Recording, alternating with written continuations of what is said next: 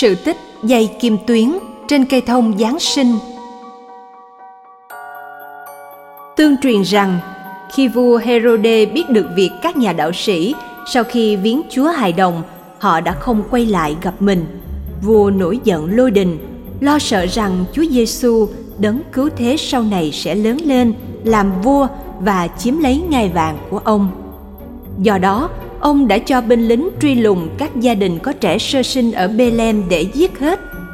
Vì thế, sau khi được báo mộng, Thánh Giuse đã dắt mẹ Maria và hài nhi Giêsu trốn khỏi sự truy đuổi của binh lính. Trong thời gian Chúa Giáng sinh năm ấy, thiên thần cũng loan báo tin vui Chúa Giáng trần cho tất cả muôn loài. Hôm ấy, một con nhện trong hang nhận được tin rằng đêm nay hài nhi Giêsu, Thánh Giuse và mẹ Maria sẽ ghé thăm nó. Nó vui mừng lắm. Tâm hồn chợt thấy rộn ràng chờ đợi Chúa đến để đón tiếp. Nó cũng lo sợ vì nhận biết rằng thân hình nó nhỏ bé, không có gì để làm quà cho Chúa. Đang lúc nó suy nghĩ thì Thánh Giuse, mẹ Maria bồng hài nhi Giêsu chạy vào bên trong hang động nơi con nhện đang sống con nhện nhận biết được đó là hài nhi Giêsu. Nhưng nó rất ngạc nhiên khi nhìn thấy nét mặt sợ hãi của mẹ Maria và Thánh Giuse. Trong khi đó, hài nhi Giêsu lại đang mỉm cười bên trong chiếc tả. Không biết phải làm gì để cho mọi người vui, con nhện liền bò ra cửa hang và dăng những dải tơ trắng từ trong bụng nó xung quanh miệng hang động. Khi nó vừa xong việc thì quân lính Herode ập đến. Một trong những tên lính tuốt gươm ra, hăm hở bước vào hang. Nhưng vi sĩ quan trên lưng ngựa la to. Vào đó làm gì? Ngươi không biết suy nghĩ sao? Nếu có người đã vào trong hang thì làm sao có những giải tơ nhện còn giăng kín miệng hang thế này? Mau đi tìm chỗ khác.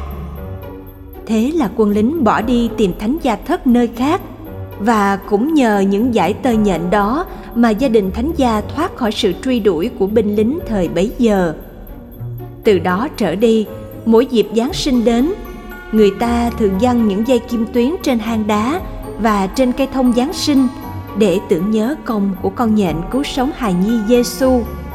Qua đó, người ta cũng nhắc cho nhau biết rằng trước mặt Chúa không có gì là vô giá trị dù là những thứ mong manh tầm thường như tơ nhện ta nhìn thấy một thiên chúa cao sang, đã khiêm nhường biết chừng nào khi nhờ chú nhện năm xưa cứu mình thoát nạn.